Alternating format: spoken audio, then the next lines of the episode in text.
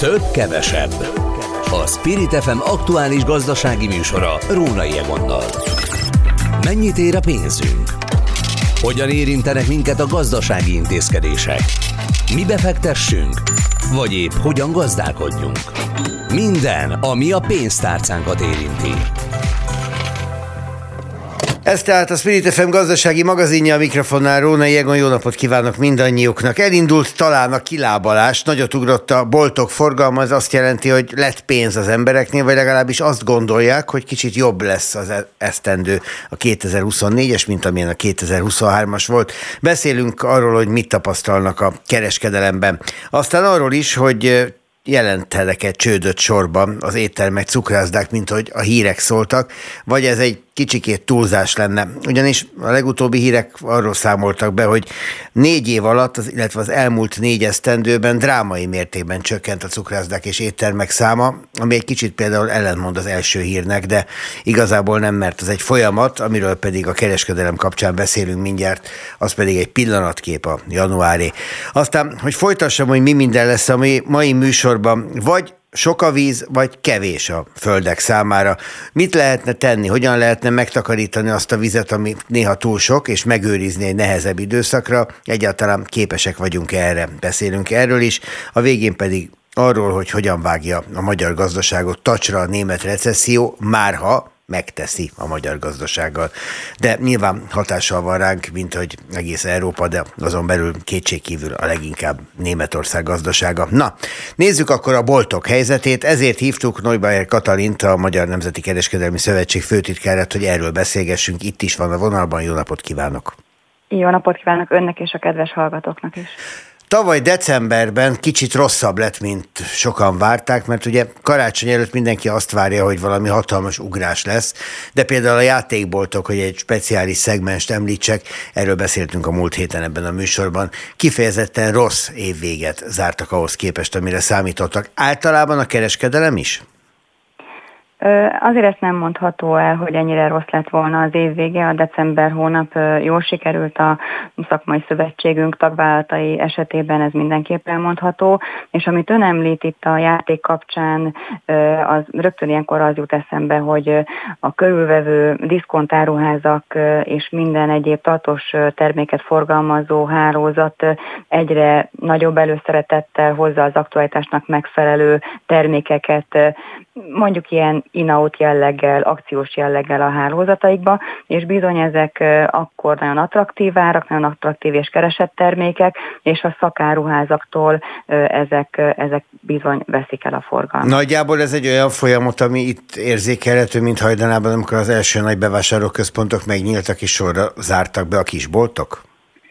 Igen, ez is egy folyamatnak a része, de ezt már régebb óta tapasztaljuk, de amikor ezt konkrétan kiemeljük egy-egy szakterületre, a játék kifejezetten egy ilyen lehet, de a lakás textil is lehet egy ilyen terület, hogyha ezt jól megfigyeljük, akkor ezek a nagy vevőmágnesnek számító diszkonthálózatok előszeretettel nyúlnak azokhoz a tömegtermékekhez, amelyekből nagyon jó forgalom várható, és amelyet időszakosan a vásárlók évről évre szinte ugyanabban a hónapban keresnek. Ezekkel nagyon jól tudják tudják irányítani a vevőket, de a kereskedőknek erre fel kell tudni jól készülni, hogy aki a szakmában talpon akar maradni, akkor ezeknek, ezekkel együtt kell élni, és ezekre jól kell tudni reagálni. Mi vevők ezzel jól járunk? Az emberben az az érzés, hogy valamivel Nyilván könnyebb lett például a bevásárlóközpontok megjelenésével, nyilván a diszkontáruházak megjelenésével is egy-egy vásárlás. Én emlékszem gyerekkoromból, hogy vándoroltunk a városon keresztül, és kerestünk különböző dolgokat. Jó, ez a hiánycikkek miatt is volt, nem csak a sokféle bolt és a sok nagy távolság miatt. De közben meg valamiféle szint, valami izgalmat, valami a, a keresés, az elmegyek az ajándékért érzés eh, hangulatát veszítjük el. Igen, mi is úgy gondoljuk, hogy ez fontos, hogy megmaradhasson, sőt a december hónapban azt tapasztaltuk, hogy, hogy az eddigi nagy decemberi, novemberi fellángolás az online térben az picit alább hagyott talán, és visszajön valamelyest ennek a varázsa, hogy igenis keressük meg azt az ajándéktártyat, amivel személyessé tudjuk tenni az ajándékozást, mert ugye becsapós a dolog, ami hogy ön is említette, hogy igen, bemegyünk egy áruházba, ha a kínálatból indulunk ki, akkor ahhoz próbáljuk megkeresni a célszemélyt, de hogyha hogyha a célszemélynek keressük az ajándékot, akkor egy egészen más megvilágítása van az ajándékozásnak. Ezek emberi dolgok, de ugye ebben a mai digitális világban és a, és a ránk zúduló áru mennyiségben és kínálatban azért nehéz, nehéz ezeket a személyes dolgokat megtartani, de, de igen, ezt mi is fontos értéknek tartjuk. Nézem a statisztikát, és azt látom, hogy azért a kiskereskedelem nem érte még el a járvány előtti szintet az elmúlt év végén sem, de legalább kimuzdult a 2021-es szintről. Az ugye egy hosszú stagnálást jelentett. Igen, és hogyha visszamegyünk még pár évvel a, a statisztikai számok varázsában és sorában, akkor azt látjuk, hogy 2008 után, ugye itt a pénzügyi válság után is volt egy mélypont 2009-ben, és szépen elindult a folyamat fölfelé, és hasonló, hasonló érzésekkel és hasonló körülményekkel indult ez a pozitív változás, mint ahogy most ugye néhány hónapja már tudjuk és halljuk és érezzük, hogy a reálbérek bizony javulnak, a reálbérnek a, a, a, az arányai, a reálbérnek a szintje most már olyan mértékben javult, hogy ez vásárlói kedvet, vásárlói bizalmat hozhat vissza, mert bizony az élelmiszertermékek forgalmában ugye összességében egy 4% körüli visszaesés tapasztalható, de nagyobb a visszaesés is a nem élelmiszertermékekben, és ez annak a jele, hogy tavaly bizony mindenki nagyon a pénztárcáján érezte az inflációt. Ez a 2023 év, ez igen a megszorításokról, a családi megszorításokról is szólt. Ezt Mennyire lehet azzal számolni az önök szakmájában, hogy egy kicsikét azért mindannyian hát hogy mondjam, kényszervásárlók vagyunk. Tehát amikor nincs pénzünk, akkor vágyunk arra, hogy megvegyük ezt, meg azt, meg amazt, és amikor aztán végre pénzhez jutunk, akkor ezt próbáljuk is ezt az érzést pótolni. Tehát akkor most gyorsan elmegyünk, és megvesszük, amit nem tudtunk tavaly nyáron. Igen, és ez reméljük, hogy egy hosszantartó időszak lesz, hogy a vásárlói bizalom visszajön. Ugye ennek sok gazdasági és egyéb jelen körülmények között sok-sok tényező befolyásolja ezt a vásárlói kedvünket, hangulatunkat. Nagyon jelentős ebben az, hogy a reálbér az stabilizálódik és javul, és bízunk abban, hogy ez, a, ez az elkövetkezendő szép tavasz, ez ilyen ígéretes számokat tartogat, mint amit ugye december óta már látunk. A január hogy indult? Van-e már valamiféle adatuk erről? Jól indult, pozitív visszajelzéseket hallottunk, és pont azok a szakterületek, ahol egy kicsit elmaradt a decemberig, tehát október-novemberben a, a ruházat, cipő, játék vonalon elmaradtak a forgalmak lakás. Itt a januári, illetve két nap között megkezdett akciókkal bizony sikerült jó forgalmakat generálni. Amit hallunk a kollégáktól, hogy viszont egy sokkal nagyobb kínálat kellett ahhoz, hogy az akciózás mellett, mellett megtalálja a vásárló azt a terméket, vagy azt a forgalmat a kereskedő, amelyet, amelyet megcélzott. Nagyon nagy készletek halmozódtak fel különböző ezt elviselő területeken, most nem nyilván a romlandó élelmiszerre gondolok, hanem például olyan tartós cikkekre, amik akár évekig el vannak egy raktárban, és hát kényszerültek is rá, mert hogy ugye befagyott egy kicsikét a kereskedelmi forgalom 2021-22-ben, szóval nagyok a készletek? A készleteket úgy néz ki, hogy most már sikerül ö, nagy részt kiárusítani, de ugye nagyon érdekes, mert egy divatcikknél ezeket nem lehet évekig tárolni, mert a következő időszak már egészen más divatot fog előirányozni. Ez a fogyasztói társadalom vele járója. Hát nekem simán el lehet adni a két évvel ezelőtti inget újnak, tehát fogalmam nincs, hogy ma mit kéne vennem. Igen, ebben nagyon hasonlítunk egymásra, de, de a vásárlók nagy többsége bizony keresi a, a divat irányzatnak megfelelő termékeket, nyilván főleg ruházat és, és cipő tekintetében. A műszaki cikkben tapasztalható egy ilyen szintű lassulás és készlet növekedés, de, de ebben is az akciózással sok-sok megoldást láttunk az előző hónapokban. Szóma szumárom, ezt az évet, a 2024-et optimistán várják, ha jól értem a szavait. Igen, és mindenképp érdemes optimistán várni, várni mindig egy új évnek a kezdetén. Hát a egyébként persze igen, és bízunk a jövőben, és a jövőbe vetett hit, meg minden ilyesmi, de hát azért a kereskedő az a pénzével játszik, amikor az optimizmusa megcsalja.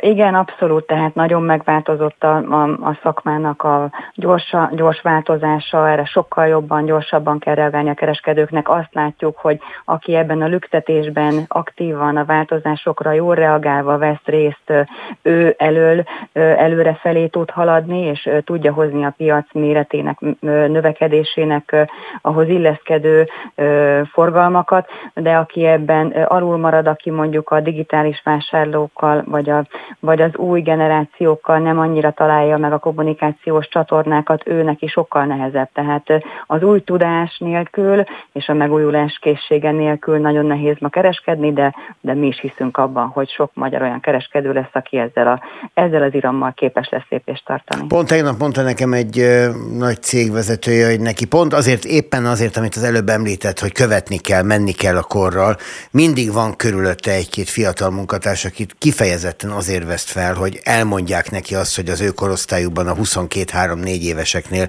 éppen mi megy. Mert hogy ezt egy 40-es sem tudja már követni, nemhogy egy idősebb. Igen, ezt mi is így gondoljuk, hogy a generációváltás, a generációk együtt gondolkodása és együtt dolgozni tudása lesz a megoldás kulcsa, és bízunk abban, hogy ezt, ezt a fiatalok is ebben az iramban és ebben a, ebben a digitális változásban segíteni fogják a, a magyar vállalatokat. Neubayer Katalint hallották, ő a Magyar Nemzeti Kereskedelmi Szövetség főtitkára és a műsorunknak állandó rendszeres közreműködője. Most is köszönöm szépen, hogy itt volt velünk. Én is köszönöm, minden jót kívánok Önöknek. Több, kevesebb. A Spirit FM aktuális gazdasági műsora. Rónai Egonnal. A mezőgazdaságnak a víz az valami olyasmi lehet, mint az eső mindannyiunknak, meg az időjárása, sosem elég jó. Ha vagy sok, vagy kevés, vagy nincs, akkor az a bajunk, már megint esik, akkor az a bajunk. Na, a mezőgazdászok nagyjából pont így néznek rá, még azzal megfejelve, hogy nem egy, hogy belvíz van, vagy asszály. És mind a kettő a szélsőséges, súlyos probléma. Hogy hogyan lehet ezen valamilyen módon úrrá lenni, ez iránt érdeklődöm, mert hogy ez egy állandó kérdés és egy állandó ügy a magyar mezőgazdaságban. Úgyhogy Bár András Andrást hívtuk a mezőgazdasági szövetkezők és termelők országos szövetségének főtitkár helyettesét. Jó napot kívánok! Jó napot kívánok! Én azt gondolom, hogy igen, a víz az a 21. század kincse. Azt szokták mondani, az egész világban ugye a vízért elindult a harc, van, ahol sajnos már fizikailag is. Igen, a víz meghatározója a mezőgazdaságnak, viszont akár sok van belőle, akár kevés van belőle, elég sok problémát okoz. Hát nekünk semmi se jó soha, tehát ez, ez teljesen normális. Viszont van egy alapállítás, és szerintem induljunk ki ebből, mert ezt nagyjából mindannyian értjük, hogy több víz megy ki az országból, mint ami bejön, ha a folyókat tekintjük, és hát az elsődleges feladatunk az lenne, hogy az, ebben az egyensúlyt megteremtsük valahogy, nyilván víztározókkal. Így van. És akkor itt szeretném azt mondani, hogy alapvetően ma nagyon-nagyon nehéz helyzetben vannak az agrártermelők, és ebben a szituációban az, hogy a víz eh, kormányzás hogyan történik, az nagyon-nagyon nagy mértékben befolyásolja az ő életüket. Eh, igen, eh, Magyarországnak van egy akkora szerencséje, hogy víz érkezik az országba, Sajnos ezt nem tartjuk itt. Ez egy nagyon-nagyon komoly, nagy hiba, hiszen ugye hol sok, hol kevés a víz, ezt egyébként az emberek is érzik, hiszen nyáron nagyon sokan ugye rosszul vannak már a melegtől, ugyanakkor egyre többször van olyan, hogy ilyen lezúduló csapadék, ami ugye meg kell állnunk az országúton, mert nem mehetünk a kocsinkkal, hiszen úgy, úgy szakad az eső, szokták mondani. Na most ezeket a vizeket egyrészt itt kéne tartani. Sajnos ez nem történik meg, hanem kimegy az országból. Ugyanakkor eh, rendkívül megdrágult a víz. Ugye arról beszél mindenki, hogy a klímaváltozásnak az egyik következménye az, hogy öntözni kell, vagy kellene. Nagyon egyetértek egy ilyen megállapítással, csak éppen Magyarországon ez nagyon nem könnyű dolog. Miért nem könnyű? Azért nem, mert az úgynevezett vízkeret irányelv, és megígérem több ilyen szakszót nem használok, ez, a, ez az Európai Uniónak készült dolgozat, ma úgy tetszik, és egy ilyen játékszabálygyűjtemény. Ugye nagyon szigorúan tiltja, hogy az úgynevezett rétegvizeket öntözésre használjuk, hiszen ezt meg kell őrizni ivóvíznek. Sőt, ma már ott tartunk, hogy nem csak a rétegvizeket, hanem még a talajvizet, ami e fölött van, az sem igazán használható öntözéshez. Ebből kívül, ugyanakkor pedig, hogyha valakinek mégis sikerül, akkor egy iszonyú drága történetet bonyolít le, nagyon-nagyon drága az öntözővíz. Ez megint nem véletlen, emögött meghúzódik az a gazdaságpolitikai történet is, ami szerint ugye a vízdíj ugyanakkor 15 mm, éve változatlan, vagy 13, nem tudom a pontos dátumot, de, ugye, de valakinek ugye meg kell fizetnie ennek az árát. A harmadik fel a dolognak az, hogy igazában Magyarországnak esélye lenne arra, éppen azért, mert több víz megy ki innen, mint amennyi bejön, hogy ezeket megfogjuk. Hogyan lehetne megfogni? Komoly víztározókkal. Ezek sajnos nem épülnek. De meg lehetne fogni másként is, hogyha visszagondolunk a 1800-as, 1900-as évek első felében, a falvaknak szinte minden faluban volt úgynevezett közös víztározó, amiben az esővizet, a belvizet, a ne adj Isten, patak meg folyóvizeket is megfogtak.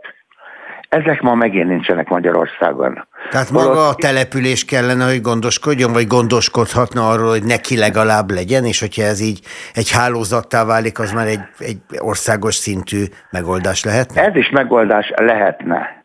Ez is megoldás lehetne. Itt a dolognak a lényeg az, hogy ezt viszont önmagában a gazdák, gazdálkodók nem fogják tudni megoldani. Azért nem tudják megoldani, mert ugye onnantól kezdve ennek pont a légi rendszerben az volt a lényege, hogy azok a területek közösek voltak. Az nem Marinéni meg Józsi bácsié volt, hanem mondjuk a falujé, vagy a főispánságé, vagy mit tudom én, tehát elég vegyes volt, de lényeg az, hogy nem arról szólt a dolog, hogy e, Marinénnek van két hektárja, most akkor jó, ezt elárasztjuk, és akkor majd ott tárolunk vizet. Mert ugye ő ehhez mit szól? Nem tudom, hogy logikus, amit mondani szeretnék. Hát, teljesen. De van itt egy másik kérdés is viszont, hogy muszáj lesz megoldanunk ezt a problémát valahogyan, mert a növénytermesztők számára biztonsági kérdés az, hogy legyen víz. Tehát az nem megoldás, hogy egyik évben bokáig másznak a, a vízben a gazdák, a másik évben pedig porzik utánuk a föld. Ez így igaz, én ezzel egyetértek. Itt megint azt gondolom, hogy egy nem biztos, hogy a legszerencsésebb válaszokat adjuk erre a problémára. Ugye a 2023 óta, 23-ban érvénybe lépett új kaprendszerben, ugye Magyarországon többek között bevezettük azt, hogy a földeknek fedésben kell lenniük ráadásul szeptember 30-áig. Ez azt jelenti, hogy betakarították mondjuk a buzát, és utána el kell oda vetni valamilyen, akármilyen növényt, amivel utána nem történik semmi, majd szépen be fogjuk forgatni a földbe, de hogy fedve legyen a föld, mondván, hogy ez így visszatartja a vizet. Ez tulajdonképpen igaz, csak rendkívül drága. Hm. És ezt nincs, aki megfizesse.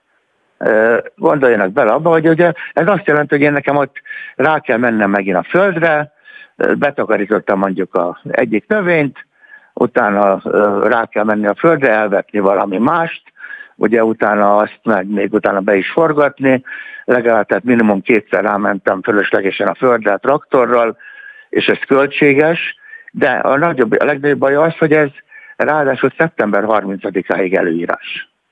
Ez pedig már veszélyezteti a munkák elvégzését. Uh-huh. Mert ugye attól függ, hogy milyen idő van. Ha jó idő van, akkor semmi gond, bőven kibírja szeptember 30-ig a történetet. Ha nem, akkor nem bírja ki.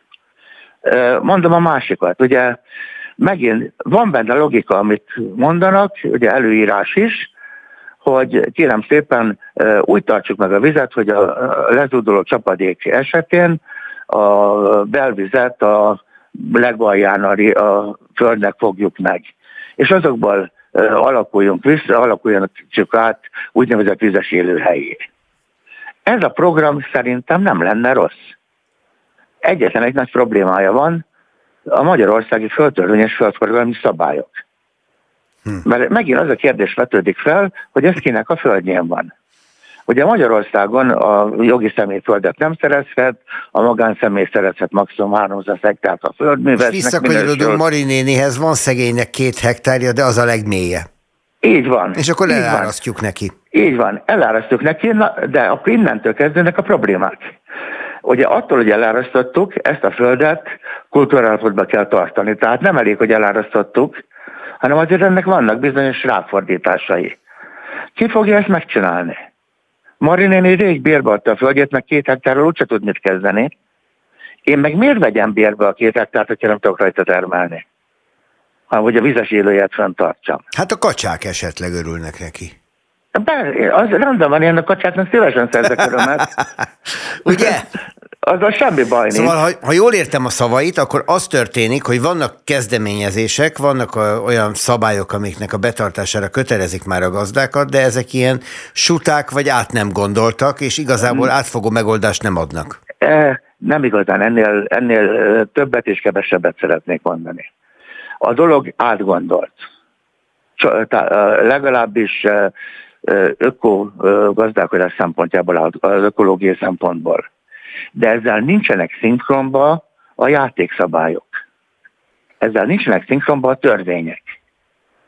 A dolgot meg lehetne csinálni a Magnéni földjének az elrasztását, hogyan? Mondja az állam, hogy kisajátítom. És majd én ezt ö, ö, megoldom.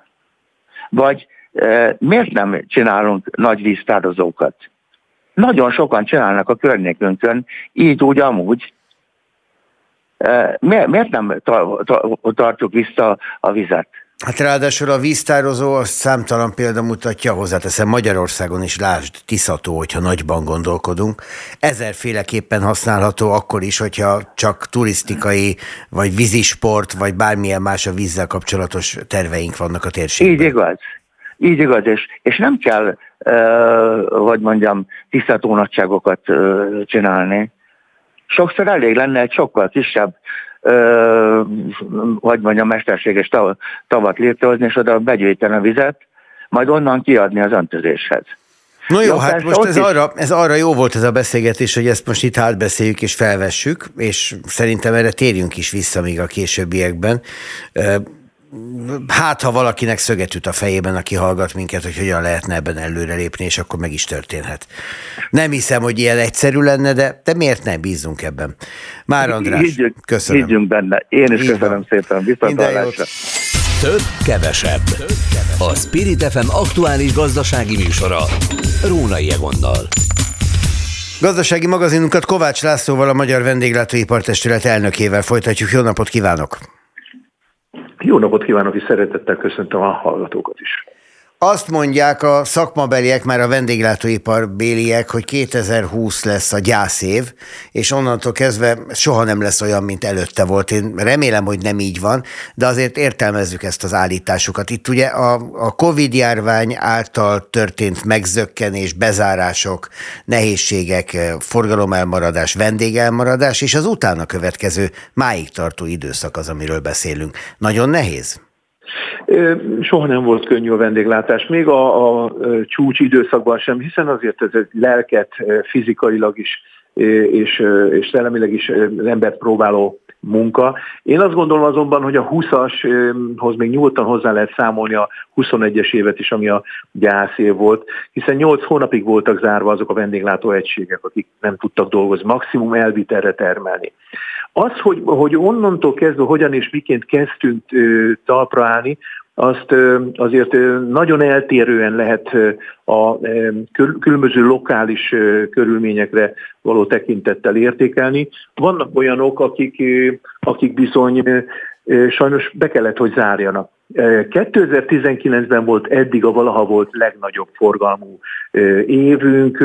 A vendéglátás akkor 1400 milliárd forintos nettó forgalmat produkált.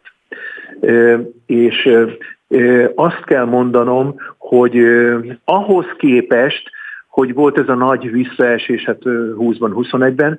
2022-ben már majdnem elértük változatlan áron, tehát kiküszöbölve az infláció hatását, ezt a, az összeget. Elértük mindösszesen 3,9, majd 4 kal maradtunk el változatlan áron, ettől az 1400 milliárdos rendkívüli forgalom. 23-as adata pedig gondolom még nincs, hát ilyen záró adat. még a decemberi nincs, hanem novemberig van. Ez körülbelül azt jelenti, hogy a 22-eshez képest még egy pár százalékkal elmaradtunk, összesen 19-hez képest körülbelül 6,7 százalékkal vagyunk elmaradva. Azonban körülbelül 5500 üzlettel kevesebb van. Na hát Tehát ezt akartam sok... szóba hozni, hogy, hogy azért itt nagyon sokan csődbe mentek közben. Sajnos igen. Főleg a 22-es év és 23-as év elején, 22 júniusától 23 júniusáig tönkrement 2000 üzlet. Ez azt jelenti, hogy naponta több mint 5 kényszerült bezárásra. Most azt azért elmondanám, hogy ez 19 és most 23 vége között 5500 üzlet, azért sokkal kevesebb, mint arra lehetett számítani akkor, amikor a pandémia kitört. Igen, hát akkor, akkor mindenki minden... attól félt, hogy tényleg tömeges csőd lesz, tehát hogy gyakorlatilag minden második nem következett be. Igen, nem de ez az 5400 be. sem kevés ám, és ez az azért nagyon... Sok, főleg annak, a, főleg annak aki, aki, akinek be kellett zárni. Hát és ez nagyon tehát... sok helyen családi vállalkozás volt, tehát hogy az egész családnak vendéglát... újra kellett terveznie az életét. A vendéglátás 99%-a az mikrovállalk, KKV. És ebből a 90 mikro, azaz 10 embernél kevesebb van, tehát tipikus családi vállalkozásokon alapul a magyar vendéglátás. De nem csak Magyarországon, külföldön is hasonlóképpen épül fel.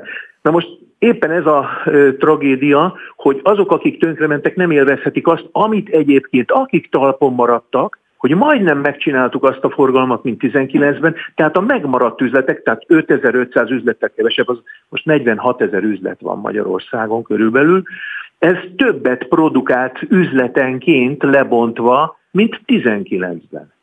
Tehát aki talpon, talpon maradt, az jól jár. Van annak ö, egy ilyen típus mintája, hogy aki nem tudott talpon maradni, csődbe ment, ő miért ment csődbe? Nézd, ö, Természetesen nem lehet mm, kaptafátra ráhúzni és egységesen megítélni azt, hogy mi volt az oka. Mindenkinek más. De alapvetően két dolog. Az egyik az, hogy a pandémia következtében elfogytak a tartalékok, kimerültek, a családi kasszák. Sokan a saját ez, családi ezüstökhöz nyúltak hozzá, ez most képletesen, hogy, hogy, hogy a, a cég működését fenntartsák. Aztán, amikor ezek elfogytak, ezek a tartalékok, és várták, hogy újrainduljon az élet, akkor jött a háború, az ukrán háború, jött a gázárrobbanás, jött a, a, az izraeli háború, tehát sok olyan ö, hatás, aminek következtében az emberek költési szándéka, amikor már lehetett, csökkent. Hát meg közben az infláció, ugye, ami, ami az embereket elgondolkoztatta, hogy akarok-e étterembe menni, vagy pedig inkább megtakarítom azt a pénzt. Költeni. Persze, persze. Na most ennek, ennek a következtében azoknak, akiknek nem volt már elég tartaléka, azok voltak azok, amikor a pandémia után már újraindult, ugye 23-ban már nem nagyon beszélhetünk pandémiás hatásról, de már nem bírták tovább, mert a januártól áprilisig terjedő időszakban mindig is, a békeidőszakban is be kellett vinni a pénzt. A vendéglátós finanszírozta azt, hogy a, a, a nem meglévő forgalmat, vagy a hiányos forgalmat, az, az, az ki kellett egészíteni, hogy a dolgozókat és a, az üzletet fenntartsa. Tehát mindig ráfizetés az első pár hónap a vendéglátásban, de most nem voltak olyan tartalékok, ezért volt ez a uh-huh. Mhm. 2000 üzlet, ami 22 és 23-ban vezet. Kovács úr, szerintem nagyon sokan rácsodálkoznak még a, a kiszállított ételeknél is, nem hogy amikor beülnek egy étterembe, hogy egy tál étel, egy pizza mennyibe kerül.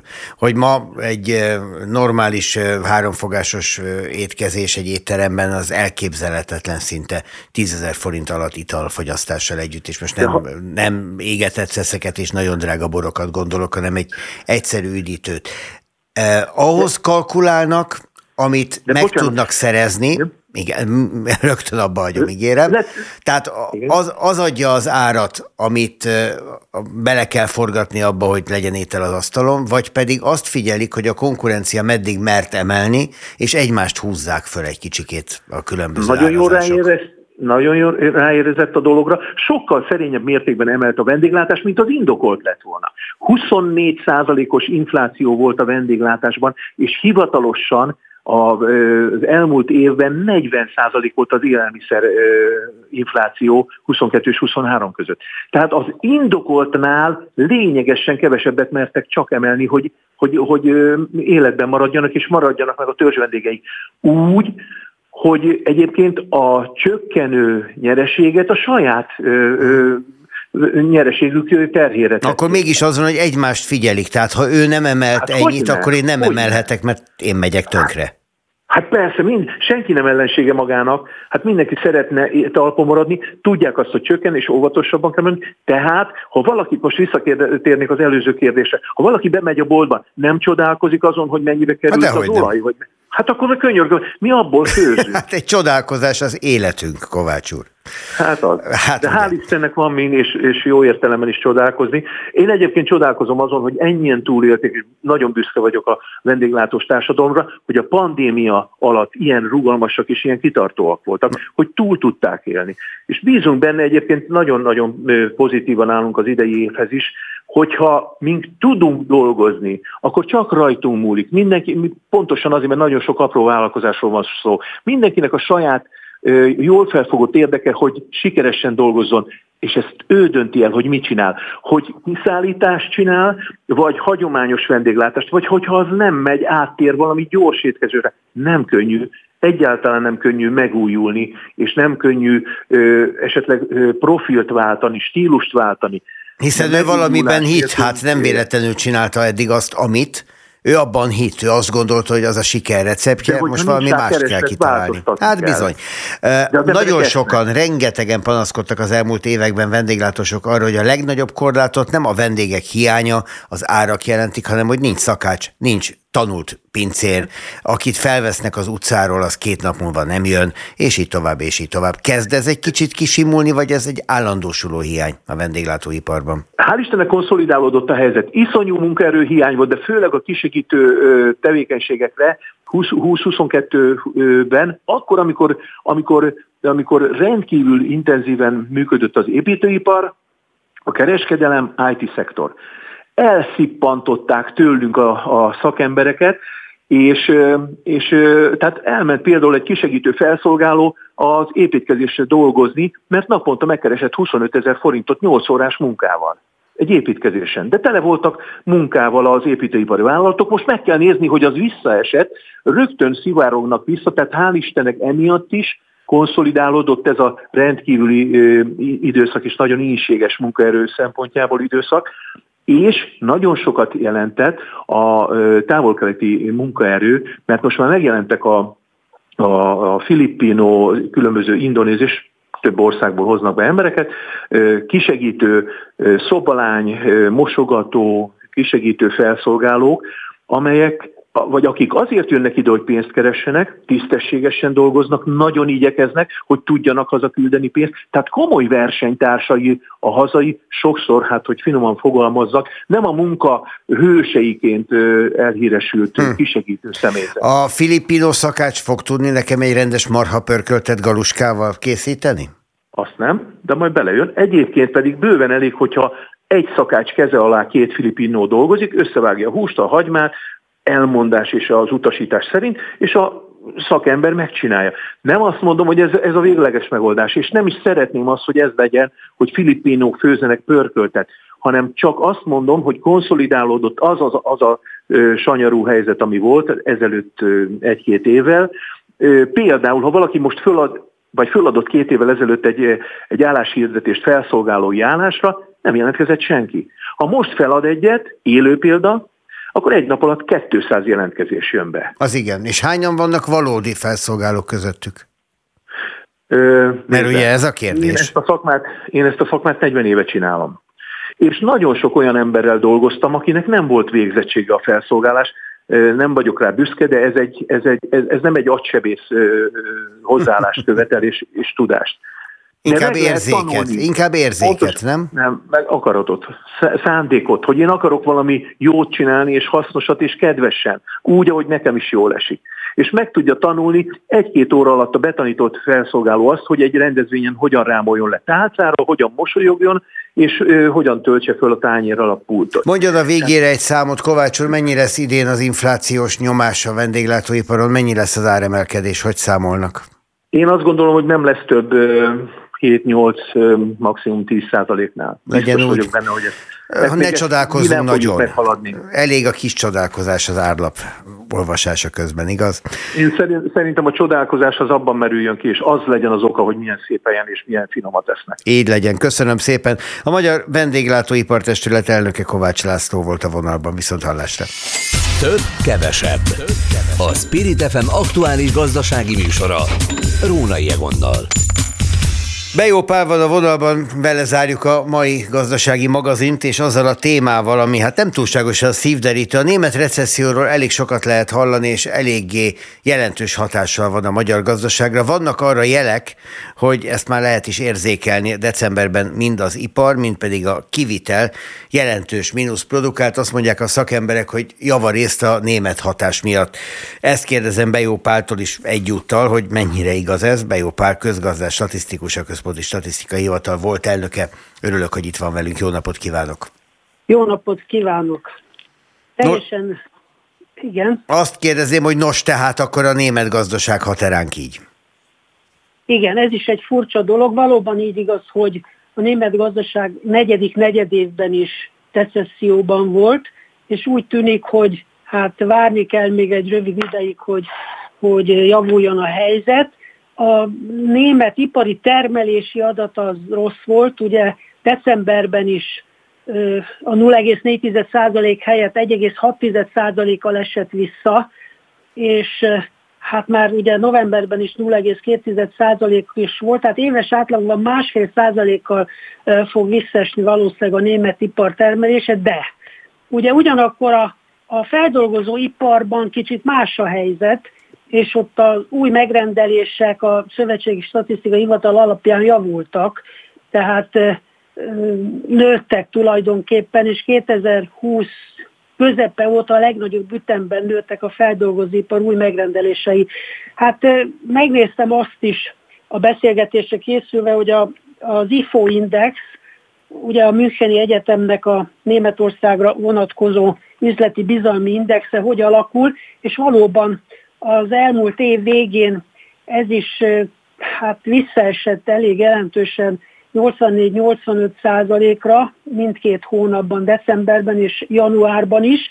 Ezzel együtt az első negyed évben még bizalmatlanok a németországi vállalatok, de utána javulást mutatnak, és ez a 85 százalék pontos index, ez 2025-re majdnem 100 százalékra fog emelkedni. Tehát ők bíznak abban, hogy itt lesz azért egy nagyon jelentős emelkedés, és ahogy a felvezetésben mondta, ugye hát a külkereskedelmen nyilván látszik a német külkereskedelmen is, hogy hát ez elég jelentősen botladozik, úgyhogy hát a behúzataluk is esett decemberben, hát azzal együtt, hogy ez a 6,7%-os visszaesés, ez, ez nagyon jelentős, hát az elemzők nem vártak ilyen, mértéket, ilyen mértékű visszaesést, úgyhogy hát az importban csak egy másfél százalékot vártak, hát elnézték nyilvánvalóan. Elnézték, de nekünk igazából persze az a fontos, hogy ez hogy hat ránk, és a Központi Statisztikai Hivatal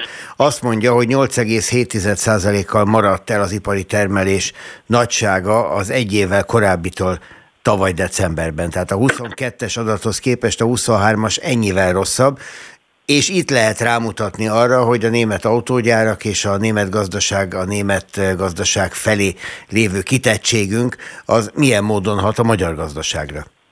Ez teljesen így van. Ugye az ipari termelés a 2022-ig tulajdonképpen javult, és onnantól kezdve megint romlani kezdett, és az ipari szektor teljesítménye ugye elmarad jócskán attól a trendtől, amit a, a koronavírus járvány előtt megszoktunk. Hát a gyenge teljesítménynek nyilván több oka is van. Alapvetően nyilván hát nagyon gyenge exportszámokat látunk, különösen a kivitel rossz. Ugye a európai országok, a tagországok felé teljesített exportot hívjuk kivitelnek, tehát ezen a vonalon hát részletesebb képet fogunk látni majd, hogyha a jövő héten megjelenik ugye az újabb részletesebb adat, de az az igazság, hogy a, a 2023. decemberében a feldolgozóipari alágok közül csak három alágazatban volt gyenge növekedés. Hát ugye még a korábban hát húzó ágazatnak számító járműgyártás is visszaesett, úgyhogy nyilván, hogy az ipar 2023-ban átlagosan hát 5,5%-kal mm, fog visszaesni, és ez a, a rendszerváltás óta talán az egyik leggyengébb mutató, úgyhogy ez egy, ez egy nagyon kellemetlen dolog nyilvánvalóan. Hát a GDP indexe is fog ezt hatni, tehát valószínűleg egy ilyen fél százalékpont körüli mértékben dontja az ipari teljesítmény a, a GDP-t. Hát, Úgyhogy nekünk ez ügyben nem nagyon marad más, mint szurkolni a németeknek, hogy hozzák rendbe a saját dolgaikat, mert akkor itthon a, a német érdekeltségű cégek, vagy éppen a német anyavállalattal bíró cégek szintén fel fognak pörögni. Ez így igaz. A mostani nagyon kellemetlen meglepetés, amit az export számokban látunk, annak részben az volt az oka, ugye, hogy a december eleve is egy gyenge hónap, leállások, szabadságok vannak, tehát itt nagyon kemény a szezonális hatás, és ez nem is vártuk igazán azt, hogy, hogy nagyon jó lesz a december. A másik, tehát másik hatás az nyilván az energiamérlegnek a, a hatása, ugye nem jelentős, ugye stabil a gázár, tehát itt nem tudunk eredményt elérni ugye az energiaexportunkban, de ami igazán fontos, amit ön mondott, hogy a, a export az, ugye, hogy éves alapon 7,8%-kal visszaesett, tehát az azt jelenti, hogy, hogy a világ gazdaságban zajló folyamatok azok nagyon komolyan befolyásolták a német termelést is, tehát a vörös-tengeri konfliktus is ellátási problémákat okoz, nem csak máshol, de nálunk is nyilván. És a járműkereslet az, az elég komolyan visszaesik Európa szerte. Azzal lehetett volna egyébként kezdeni az egészet, hogy az egész világgazdaságra vonatkozó korábban adott 2023 évi becsléseket is kezdik kicsit visszavenni, és másfél-két százalék körüli növekedésekről beszélünk. Tehát az, hogy mi 4 százalékot mondtunk, hát ez egy, ez egy óriási eredmény lenne, ha lenne. Nyilván. Legyen, hát ha. Egyszer, egyszer hát, ha bejön valami szám, mert, mert hogy nagyjából semmi sem szokott, ugye lásd a magyar költségvetés tervszámait és a valóságot, hogy ezek egymással általában különböző elég csúnya viszonyba keverednek. Dr. Bejópál közgazdász volt a vonalban, köszönöm szépen, hogy segített összekapcsolni a német gazdaság ügyeit a miénkkel. Számítunk máskor is a tudására, viszont hallásra. Néhány hírrel még búcsúzom itt az adás végén önöktől például azzal, hogy arról volt szó, hogy nagyjából akár 10-20 forinttal is csökkenhet a benzin és a gázolaj ára ezen a héten, látva a Brent világpiaci árának csökkenését és a forint erősödését. Ehhez képest lényegében nem történt semmi, 3 forint mínusz a benzinnél, semmi a gáznál. Na, e, Nagy Márton raportra rendelte a MOL vezetőit, és azt kérte, hogy ez ne így legyen. Hogy ennek milyen hatásai lesznek, ezt a következő időszakban majd megtudhatják.